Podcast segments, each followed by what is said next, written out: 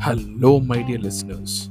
My name is Kishore Ganesh, and in this episode of the Vocal About Visuals podcast, I'll be reviewing the Black Panther sequel, Wakanda Forever, starring Letitia Wright, Lupita Nyong'o, Winston Duke, Angela Bassett, Danai Gurira, and others.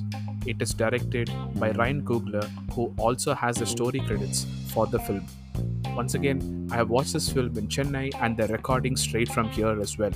And before I begin the review, I want to share an interesting anecdote about my experience watching the Black Panther films. I watched the first Black Panther film that came out in 2018 in Delhi, and this current one, as I mentioned before, in Chennai. So I didn't end up watching both the standalone Black Panther films at home. Maybe I'll break the streak with the next one, or maybe I won't. Does another metropolitan city await me? Who knows? Black Panther is a special franchise for me, and I'm glad that there is a fun side story that's gotten added to my experience of watching it. And now, without any further ado, let's head straight into the review.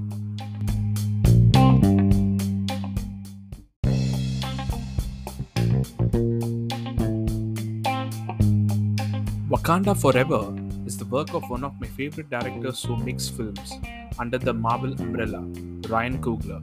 And it is Ryan's vision for the sub franchise of the MCU that helps us and it to navigate the razor thin edge that the franchise finds itself in post Chadwick Boseman's death, a truly tragic loss. And to his immense credit, Ryan has come up with a superb story that both pays tribute to this icon and sets up the future of this franchise. Letitia Wright is given the keys to maneuver this heavy duty machine that she somehow has to pilot with tremendous grace, and I should say that she pulls it off.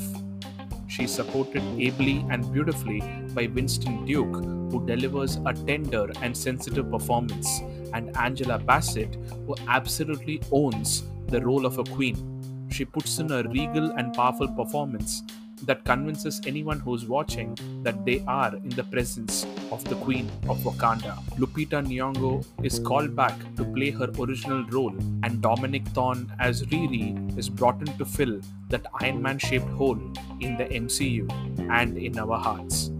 How convincing it will be will only be known based on the future films. Tenoch Huerta and Martin Freeman are both superb, and as is Julia Louis Dreyfus basically almost all of the primary characters play their parts extremely well. The underwater world imagined by Ryan Coogler is beautiful but also blurry and dark, as is the case with the actual ocean too.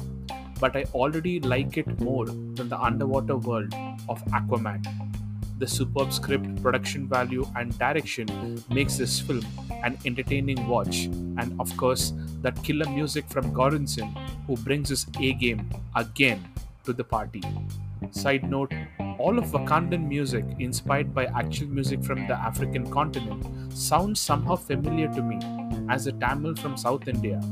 The words might be different, but the rhythm of those words and the music seems very familiar to the folk music of my people. To get a taste of my people's music that has seeped into popular culture, listen to the song called Enjoy Enjaami by Dhee and Arivu.